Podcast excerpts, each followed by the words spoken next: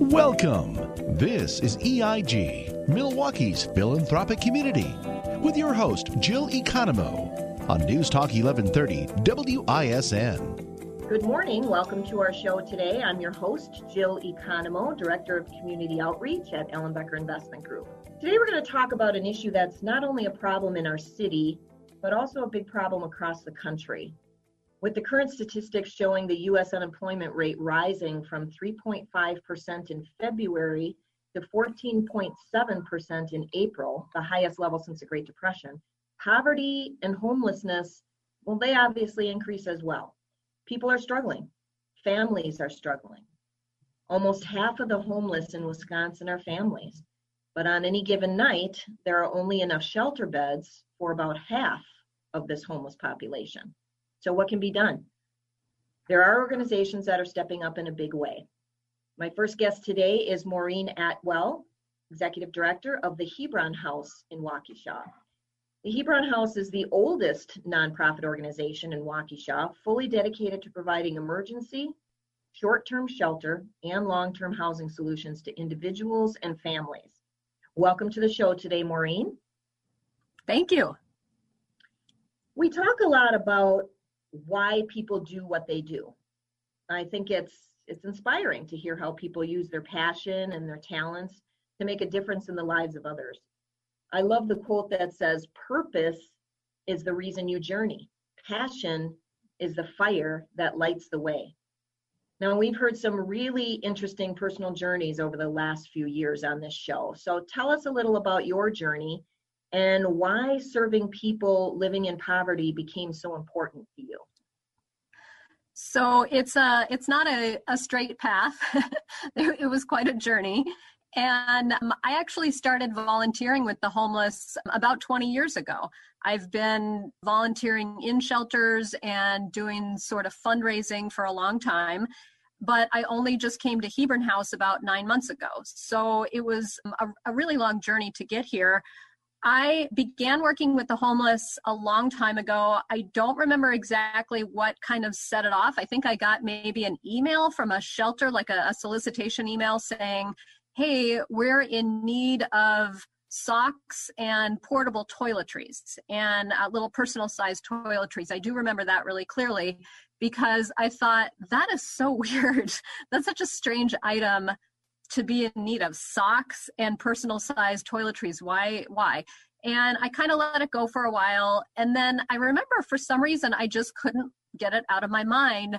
Why on earth are they so desperately in need of socks? So I ended up calling the shelter myself and saying, um, you know, I, I got this email, this solicitation email from you that said that you're looking for socks and toiletries, and I'm just wondering why. And they explained to me that the homeless typically don't get socks donated because when people are finished with their socks they throw them away and and they probably should throw them away frankly. But it means that a lot of homeless people don't have socks. And when i was calling it was the dead of winter. I think it was january or february. I was living in new york city and it, it was really cold. And i just thought about people being on the street without socks.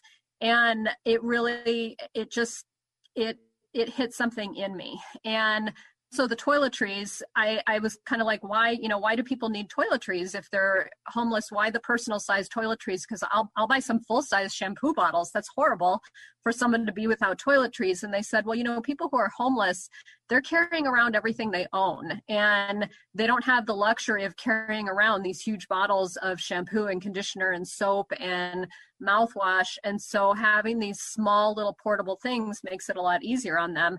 And that to me really hit a chord because I myself, from you know, kind of early in my adulthood, have had a lot of times where I didn't have everything that I needed. And my story is that I uh, went right into the workforce. Um, I basically didn't go to college until I was in my 30s. And I was, you know, a young person with a high school degree. I was lucky I had a high school degree, but I was um, working for many, many years at minimum wage jobs. And there were so many times where I could not make ends meet and where I was really, really scared and didn't have enough to eat And I was lucky because there are so many people who ended up a lot worse than I ended up. And, you know, kind of along this journey, that's why the homelessness situation really spoke to me. And that's why I got involved with volunteering. But then in the meantime, while I was volunteering for the homeless and just working my regular jobs, I began traveling. And that was my passion. I really, really enjoyed traveling the world. I went on a solo 14 month round the world trip. I, you know, would save my money. I lived in Mexico for nine months. It was so important to me to be able to travel. When I was traveling, I saw things that I never thought I would see. And I remember being in Cambodia and seeing children who had been victims of landmines and people who had been human trafficked for their entire lives from from childhood on upward. And there were these organizations that were helping them and i really wanted i just felt called to help. And so i ended up volunteering in cambodia and later in thailand um, with some of these organizations.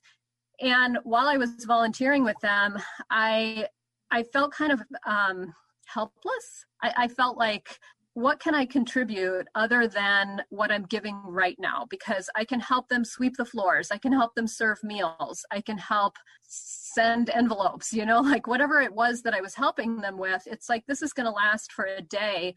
But once I go home, the help that I give, it's not going to have a huge impact. That's what that's kind of when I started thinking, you know, I was already in my 30s at that point and I was like, you know what? I want my college degree because I want to be able to make a big difference in the world and I want to have the ability to to do that. And if I don't have a college degree, I, I can't make as big a difference as I want to make. So when I went home from that trip, like I said, that was a 14 month trip. When I went home, I enrolled in college and I worked full time during the day and went to school full time at night.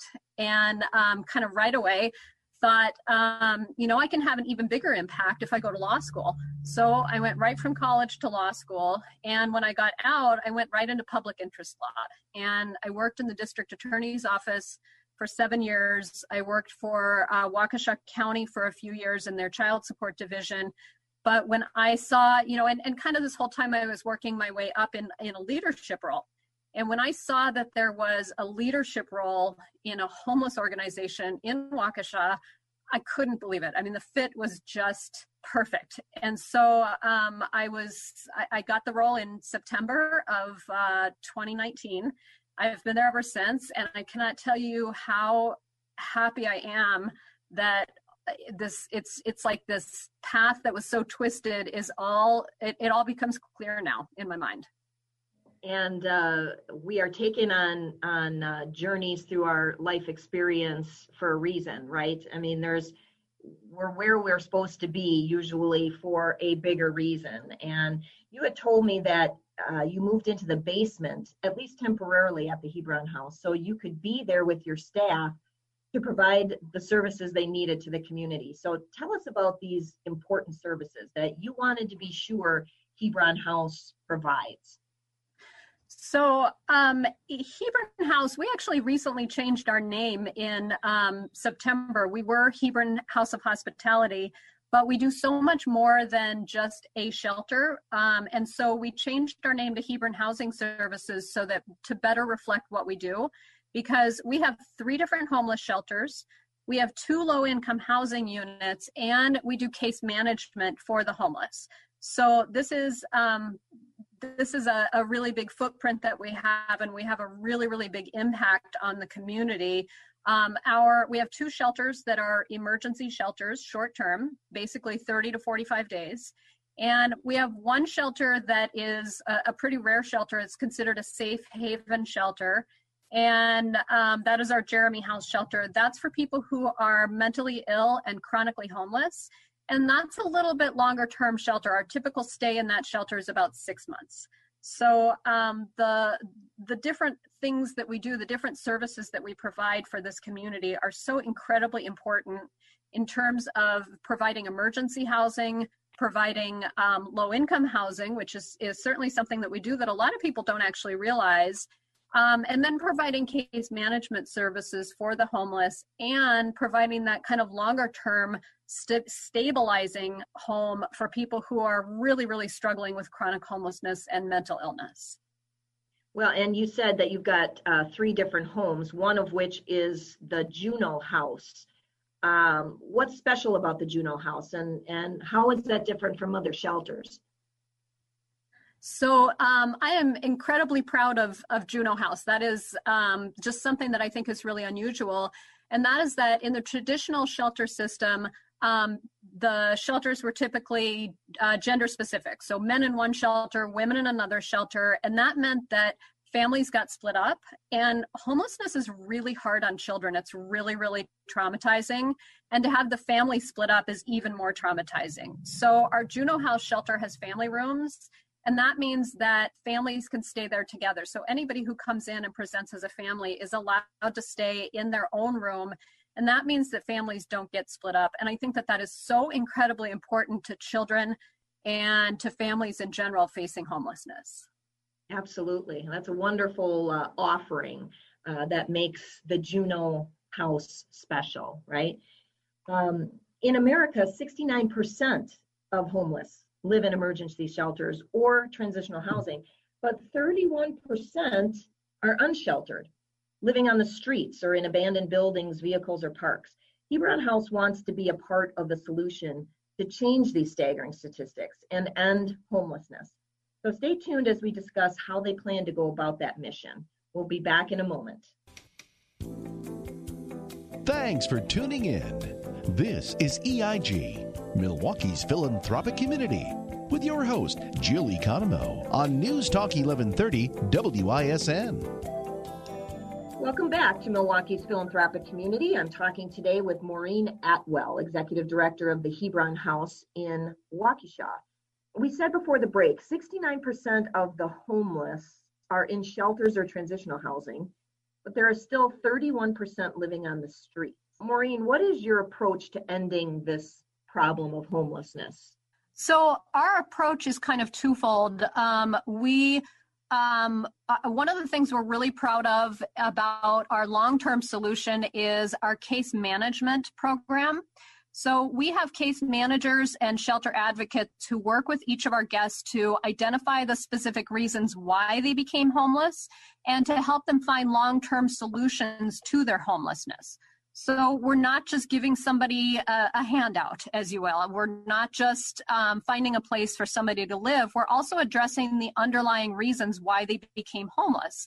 Whether it's mental illness, lack of financial planning skills, if they lost a job and fell on hard times, we're looking for the reason, we're helping them identify it, we're helping them form a plan, and then we're connecting them with community providers who offer substance abuse counseling, job search assistance, job skills training, resume assistance, housing searches, financial counseling, and so so many other services.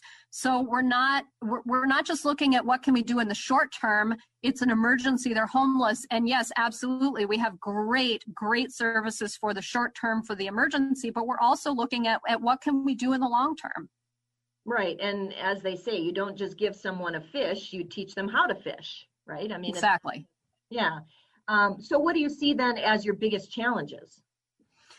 I mean, I think our biggest challenge is always, I think for every nonprofit, but especially for a nonprofit that serves the homeless, um, is just um, funding, you know, and we get some incredible support from the community and our, our, our donors are just absolutely incredible and our volunteers are just absolutely incredible but running if you can picture running your own house and every time a furnace breaks, or your hot water heater goes out, or your driveway needs to be done, or your roof springs a leak, you're like, oh my gosh, it's so expensive. It's this big deal. Well, we have three huge shelters, and we're sheltering 60 to 65 people. So if you can imagine the expense of running these three enormous houses, and then on top of that, the utilities and all of the supplies that we need. I mean, this is a really, really major operation. And so, you know, trying to find the resources that we need to make sure that we're providing a, a really good place for people it's always a challenge. It's just it, it sometimes seems like there's never enough to go around. And uh, volunteers are so important for you too right? Our volunteers are absolutely our lifeblood. We have so many different ways that people can volunteer And some of our most dedicated volunteers are right in the shelters with us, working in the shelters, working with the guests. Other volunteers are doing yard work for us. They're working around the houses. They're helping maintain the houses. It's so incredibly important other volunteers can work from afar and they can put together um, you know grab and go lunch kits for the children who go to school or they can put together you know kind of clean day kits to help us keep the shelters clean. I mean there's so many different ways that people can volunteer and that's one of the things i get most excited about about hebron house and our volunteer program because no matter what a person's preference is or what their style is there is a volunteer task that they can do here well, eh, and we always like to talk about successes as well. I mean, everybody has challenges, but we we know that you have uh, big successes too. You want to share about that? You know, I, I could tell you about our amazing successes in terms of getting people back on their feet again, but I think just I, I think the thing that illustrates that best is when I get a phone call from somebody saying, um, you know, hey, you know, uh, for instance, during the coronavirus crisis, I had a woman call up and say, Hey, I heard that you guys are short on hand sanitizer, and I have a huge thing of it at home. I want to donate because I used to be a guest there and you saved my life. And um, you know, we have people in, uh, apply for jobs with us or people who work with us, and we didn't even know. And they'll tell me, you know what? 15 years ago, I was a guest here, and you saved my life. You changed my life. You saved my daughter's life you kept us off the streets. We were so scared, and you made a difference. And those stories to me, those are our biggest success stories. For sure. I mean, whenever anybody can make an impact or make a difference in the life of somebody else, that's always an awesome, awesome thing. Um, so tell us then what's on the horizon in the next 12 months for Hebron House? So we have a lot of really exciting things coming up. Um, we have one of my biggest goals since I started in this organization was the um, Sienna House shelter. So, Sienna House is our men's shelter. And as long as I've been here, it has been running from six o'clock at night until seven o'clock in the morning. But at seven o'clock in the morning, all the men of Sienna House have to get out and go somewhere else. And where they go just depends on what's going on and where they have to go but it's extremely expensive to run the house 24 7 and we haven't run it 24 7 since 2015 on a on a regular basis. And my goal particularly by the time cold weather comes is to get the house up and running 24 7 from this point forward. Uh, we have a lot of guys at sienna house who actually have opportunities, particularly in Waukesha, where there's a lot of manufacturing jobs. A lot of the guys will say to us, Hey, I just got a job offer. I'm so excited. It's for the night shift and I need a place to sleep during the day. We don't have anywhere. There's nowhere they can sleep during the day, and you can't work all night and then what, sleep on a park bench during the day? So I, I think that this is just a huge, huge problem. And we also every year we see a number of homeless people in Wisconsin and even in the Waukesha area suffering from exposure. And we've even had, we have lost people. We have lost homeless people to the cold weather in Wisconsin because they had nowhere to go. And so for me, my biggest goal ever since I started in this role was to get Sienna House open 24 7. And I am determined to do that by the time cold weather hits in 2020. Um, the other really exciting thing is that we just got um, some really, really amazing um, uh, grant money to re- renovate Sienna House. And Sienna House is definitely in need of it. And so we're really excited to start that construction project, hopefully very soon. And then by the time the cold weather runs around, these guys are really going to have a place that is comfortable and clean and inviting and shows them that they matter enough to have a really nice place to come home to. That's wonderful. What a great goal. I'm sure that you will accomplish everything that you that you uh, set out to do as you've shown you've done in the past. Uh, Thank you. With us, uh, how did the COVID pandemic affect Hebron House? So, um, COVID, the COVID pandemic affected the homeless population uh, harder than maybe any other population. We had a lot of services in the Waukesha area for the homeless that shut down. And for instance, when I mentioned the Sienna House does not run 24 7, most of our Sienna House men go to different places during the day. So they'll go to the Hope Center, they'll go to the library, they'll go to the bus station, they'll go to James Place. There's a lot of different places where they can go. And during the COVID pandemic, all of those places shut down. So we responded by opening Sienna House up for the first time since 2015 on a 24 7 basis. We increased our bed spaces in that shelter and another shelter. We um, implemented a hot meal program for the guests inside of our shelters that was delivered by volunteers so that people wouldn't feel like they had to go out. And, you know, the restaurants were closed anyway and um, we became short staffed because uh, there were we had a lot of staff members who were unable to work during the pandemic because they had pre-existing health conditions or a family concern. And so during that time we became so short staffed that i was concerned that the houses would continue being able to run. And so I myself moved into the basement of one of the homeless shelters for two months, a little over two months actually, um, so that I could work with my staff and I could take shifts. And um, that was a that was a really tough decision to make. I, I think that um, you know I had to leave my family behind for two months, but it allowed us to keep the shelters open. And I think it was also really important because I, I, don't think that my family is more important than than my the family of my staff members or the families that we provided a house to. And you know, I had the support of my family in doing this, which was really important. Um, but I also feel really, really strongly as a leader about not asking people to do something that I wouldn't myself do, that I'm not willing to do. And to, you know, move into the house and be willing to work on the front line, I, I think really showed everybody it's okay to be here right now. It's okay to do this.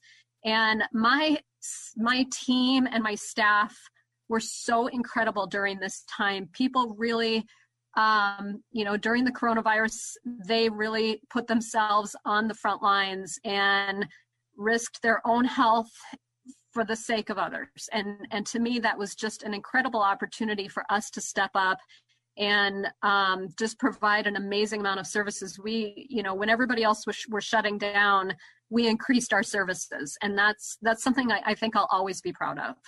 Well, you should be. I mean, thank you for leading by example. You've obviously made a difference for uh, uh, for people in our community. Um, a lot of great things happening at Hebron House. Uh, thank you for um, all the great information. Uh, what do you want to leave with the listeners today? What do you want to make sure they take away from the information you shared? So I, I think that the thing that's most important for me that people understand is that there's this idea of homeless people. I, I think that a lot of stereotypes, when people think of homeless, they think of a guy on a park bench sleeping there for years and years and alcohol abuse and mental illness and, and there's this stereotype. And i i really want people to understand that the homeless are among us. The homeless are just like you and i. They are they are just people who are without a home. And um, I, I, think that one of the things that a lot of people don't know as a statistic that was very surprising to me is that the vast majority of people who become homeless are only homeless for a very short period of time and they're only homeless once. So we're talking about people who something happened. They were living close to the edge and they lost their place to live. And it doesn't make them bad people and it doesn't make them, um, you know, kind of freeloading on society. It's, it's people who something happened and they experience this for a short period of time and they experience it once. And once they get back on their feet, they get back to being where they are. And um, and, and I don't think a lot of people understand that. I, I think that there's just this idea that the homeless are these, um, you know, there's something wrong with them. And it, it's not like that at all. The homeless are just like you and me. They're people who lost a job or had an illness or had medical bills or for whatever reason lost their home and their families, their women, their men, their children, their human beings. Yeah, well, that's it's very wise words to leave with us today and, and important, you know, and also, you know, know your resources. Make sure that people are aware of the resources that are available. So, uh, thank you for being here today, Maureen. Could you please give us contact information if someone wants to reach out? Absolutely. So, our website is www.hebronhouse.org. That's H E B R O N H O U S E dot org. And our main phone number is 262 549 8720. All of that information is on our website, but any phone number that a person would call in our organization, if they need help, if they need shelter, we will get them to the right place. Okay, thank you. Thank, for, thank you for all you do, and thank you for being with us today. Thank you very much. I really appreciate it. You are welcome. Well, we talk about the importance of sharing resources. Know your resources, right? It's it's it's a nonprofit mantra. Know your resources, especially when you're dealing with something as prolific as poverty and homelessness. Not one nonprofit can be everything to everyone. So stick around to hear from our next nonprofit who works closely with the Hebron House to round out services to the people they serve. We'll be back in a moment. You're listening to EIG, Milwaukee's philanthropic community, with your host, Jill Economou, on News Talk 1130 WISN. Welcome back to Milwaukee's philanthropic community. I'm your host, Jill Economou. And my next guest today is Dr. Anselmo Villarreal, President and CEO of La Casa de Esperanza, a community based organization dedicated to serving Waukesha's low income and Latino population since 1966. Welcome to the show today, Dr. Villarreal. Thank you very much, Jill. Thank you for the opportunity to be here. La Casa de Esperanza means house of hope. How wonderful is that, right? Who doesn't need a hope in this world? Tell us your story about how you became the president and CEO of the House of Hope? I came to this country, I immigrated to this country uh, in 1984, and I came to pursue a master degree in economics.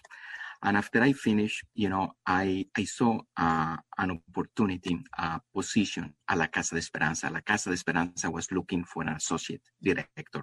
So I called and, I, and, and I, they gave me uh, the opportunity to be interviewed. During that interview, I was extremely impressed about the strong strategic plan La Casa de Esperanza has had since the late 70s, early 80s. My background is in economics, and and definitely that solid strategic plan was very very attractive to me.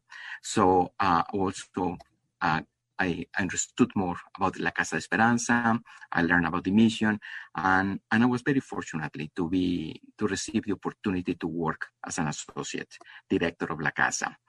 Uh, two years later, I had the opportunity to become the president and CEO of La Casa de Esperanza, and I have had the honor to be serving at La Casa Esperanza for for 30 years. You know, however, five years ago, you know, uh, I decided to go back to school. I saw the beautiful array of programs that La Casa offers to our community. However, I could still see an incredible need, particularly, you know, in in the education of our children. You know, we were providing excellent, beautiful early childhood education program before and after school program. However, it wasn't enough. Our Latino kids were still, you know, performing significant, you know, uh, less than other children with more resources or more fortunately. So I went back to school to pursue my doctoral degree.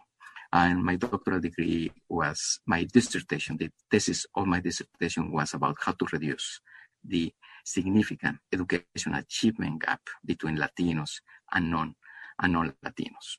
So I, I wanted to become again more knowledgeable about, about education and about how to address that critical issue because as people say, and I agree, you know, the greatest equalizer in life is education. And, uh, and even though La Casa provides so many great services to the community, if we don't, if we don't concentrate on the root causes of the problems, you know, it is very hard to break that cycle of poverty. So, so that's how, that's how, um, you know, I, that has been my journey for the last, and I have had, as I mentioned before, the honor to be at La Casa Esperanza, to serve at La Casa Esperanza for 30 years. And I'm sure that uh, as La Casa de Esperanza feels that it's a great honor to have you there in the leadership role. Tell us more about the organization itself. Uh, what do you specifically offer? Well, first of all, La Casa de Esperanza has an incredible board of directors, you know, that provide just great leadership. They are extremely involved, you know, in the in the policies, in the future, in the strategic direction of La Casa de Esperanza. La Casa de Esperanza has five major components. One, uh, the first one is our little ones. It's our early childhood education program, which concentrates with children from six weeks to three years old. Then we have a, a charter school uh, that right now it's from K4 to fifth grade. Then we also have uh, a center for financial stability that provides uh, a, a, number of services to our community, to our community, with the main goal to make our, our community a self-sufficiency community. We also have two buildings with 71 apartments for the elderly and the handicapped. And we partner with Waukesha County to provide nutritional meals to our seniors. And finally, we have our weatherization program. It's a program that helps low-income individuals in Jefferson County, Waukesha, and Milwaukee to make their homes more energy efficient. Wow, a lot of different things you guys offer. I don't know that people are aware of that. And again, that's why we do these interviews, so people know about what the resources are. I understand that uh, La Casa de Esperanza opened a charter school in 2015. Tell us about that and the services that you provide there. La Casa de Esperanza, uh, for many years, have had the dream to open a charter school it was a it was a long journey. It took us 10 years for us to be able to open open the school. Our board of directors again was extremely persistent and extremely strategic about opening opening La Casa Esperanza's charter school. And the main reason why we opened La Casa Esperanza charter school is to reduce, to eradicate the significant educational achievement gap between low income kids Latino kids and more affluent children. So we, eh, in 2015, we opened a Casa Charter School with K4 and K5. Then every year we have been adding one grade. This coming September, we're planning to open fifth grade. Wow. Okay. So K through kindergarten through fifth grade currently. That's correct. Okay. Okay. Um, well, being able to, and that's wonderful. Again, you're you're taking all those wonderful services, and then you're going the next step, understanding, like you said, that education is so important, and we agree. Uh, we absolutely agree. Education is a key factor. So, um, also being able to assimilate in the community in which you live, we feel is is also very important. Um, La, uh, La Casa de Esperanza has a program that helps individuals and families navigate through social programs and services so that they can assimilate and also create positive change. So we'll be back in a moment to explore that more. Thanks for tuning in. This is EIG, Milwaukee's philanthropic community, with your host, Jill Economou, on News Talk 1130 WISN. Welcome back to Milwaukee's Philanthropic Community, brought to you by Ellenbecker Investment Group. I'm your host, Jill Economou, Director of Community Outreach, and I'm talking in this segment with Dr. Anselmo Villarreal, President and CEO of La Casa de Esperanza. And, and Dr. Villarreal said it was fine if I refer to him by his first name, Anselmo. So, Anselmo, you have a program that helps individuals and families navigate through social programs and services to help them assimilate again, but also to create positive change in the community. And it's uh, a program uh, or a location or a place that is called the Center for Financial Stability. So, can you share with us uh, the services that they provide? Yes, uh, you know, our Center of Financial Stability, you know, has the main goal to make our community a self-sufficient self-sufficiency community. No one came to this great country looking for, you know, help from the government, you know, or expecting ongoing help of the government. Uh, the United States is with no doubt the greatest country in the world. And the reason for that is because the United States take care of the most vulnerable people. And this population, of course, needs long-term help. However, the United States also, you know, take care of new immigrants, new people that are struggling to to to make ends meet. So our goal in our Center of Financial Stability is to make sure that these subsidies, that that support that the government provides to our community, you know, has a beginning and an end. So we, our goal is to equip all our clients with the tools that they need so they can become self-sufficient and, and they don't have to receive these subsidies from the government and someone else can receive these subsidies. You know, we're extremely proud of our community and we always um, uh, reiterate to our community what a privilege is to live in this great country. It's extremely important our community knows and be thankful of the opportunity that they have of being here in the United States. Because unfortunately, our countries from orange of orange uh, do, do not provide the opportunities that the United States provides. So we equip our community first. Our community needs to find a job. So that's the first thing that we do. To, we uh, we work with a number of corporations here in Waukesha, and then we uh, find a job for our community. But our job starts there when they when they find when, when they get a job because usually it's a startup job. So we challenge them to go back to school. We challenge them to understand the importance of a budget, for them also to understand the importance of the credit report, how much money they can save, you know, if they have a higher credit report. So we, we work very comprehensive, you know, with all our clients, again, with the goal for them to become self-sufficient from a financial perspective. And of course, also, you know, we encourage them and we challenge them to pay that forward, to never forget that the reason why they were successful is because someone was willing and able to help them. So they have the responsibility to help someone else in the future.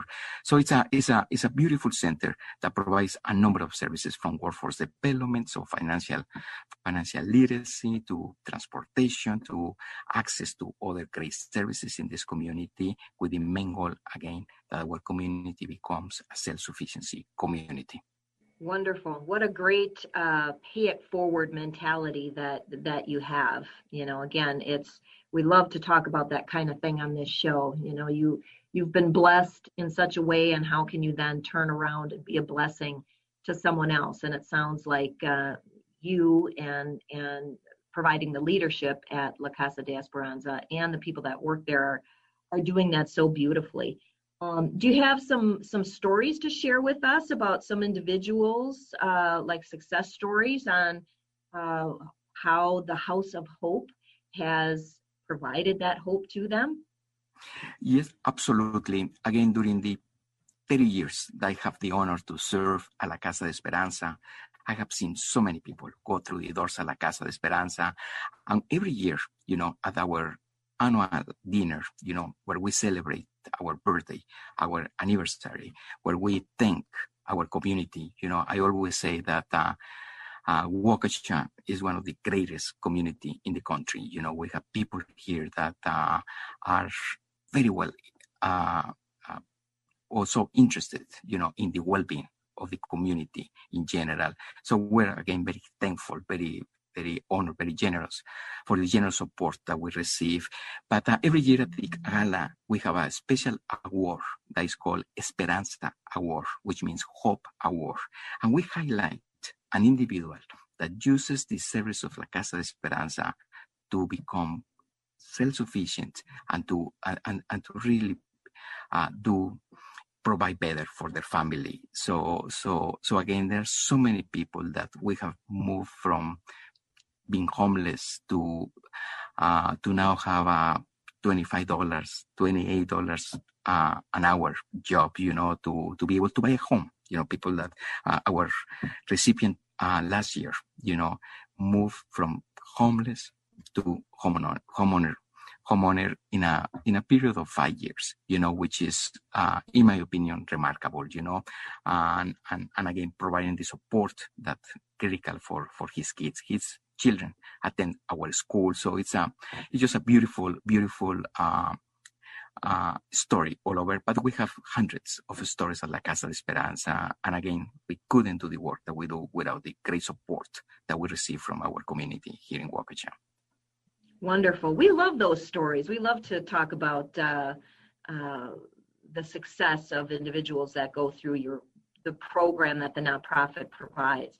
Talk to us for a moment about the impact of COVID 19 and how are you preparing for the future?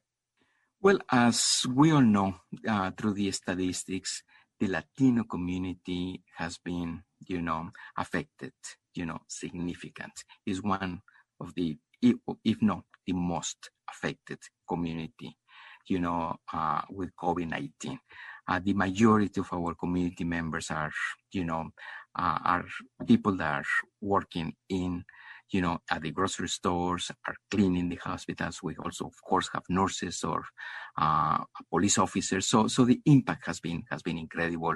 You know, we have a an incredible staff. You know, we have been open uh, through COVID-19. You know, our early childhood education program is considered, you know, uh, essential program. So we have been open with a with a with a new normal you know with a lot of a lot i mean we're checking temperatures we're completely uh, cleaning and, and using you know all kinds of special uh, products you know to disinfect disinfect all the services so so it is a new it, it is a new normal. Our school has been closed since march 13 so we have been providing you know education you know uh, via via uh, technology, you know, and and unfortunately, you know, we have been able to reach 72% of our kids, but we have been struggling with 28% of our kids. You know, we have offered Chromos,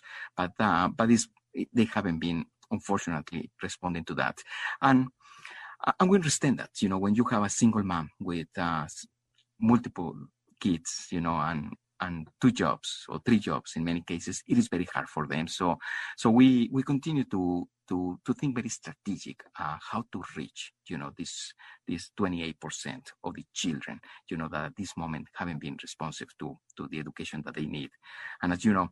Uh, we cannot we cannot eradicate that uh, education achievement gap. We are not able to provide the direct services. So it's a new it's a new way of of living that uh, that we're adjusting. Well, you're obviously doing a lot of great things uh, for the community. What would you say is your greatest need?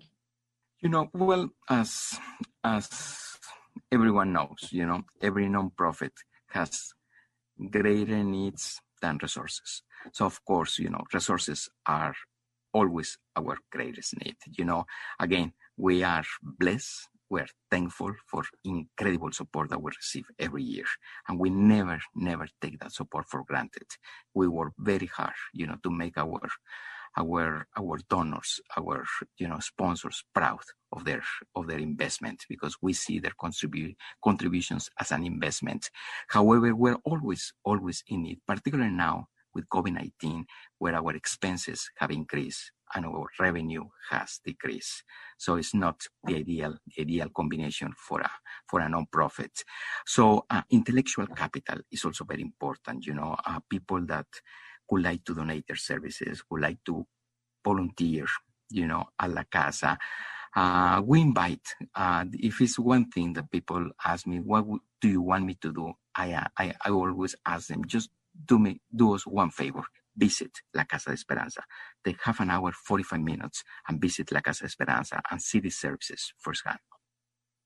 Okay, wow. Well, that's a call to action for our listeners. If you're curious about uh, La Casa de Esperanza, go visit.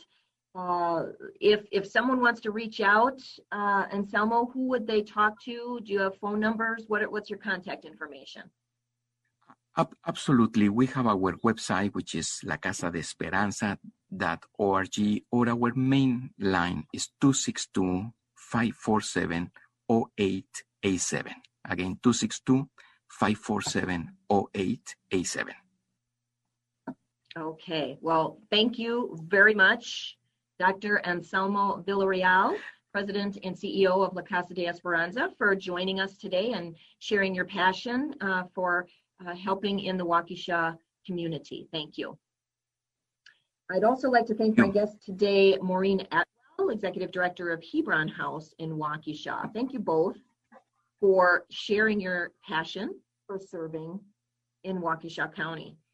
If you would like further information about what we talked about today, or you would like to be considered as a guest on the show, you can email me at jill at ellenbecker.com, or you can call our office at 262 691 3200. Join us next Sunday morning at 10 a.m. to learn more about some great people and nonprofits doing great things in our community. You can tune in either on the AM dial, AM 1130 on your radio, or you can go to News Talk 1130 on your computer or your tablet. You can also listen on your cell phone via the iHeartRadio app. You can just visit our website at ellenbecker.com to listen to previously aired shows, or you can now listen on demand at Spotify, Stitcher, Google Play, or Apple Podcast. I hope you found the information we shared today helpful as far as how you can use your passion and your purpose to help others in some way. Find a way to be a blessing and give a blessing. Have a wonderful Sunday.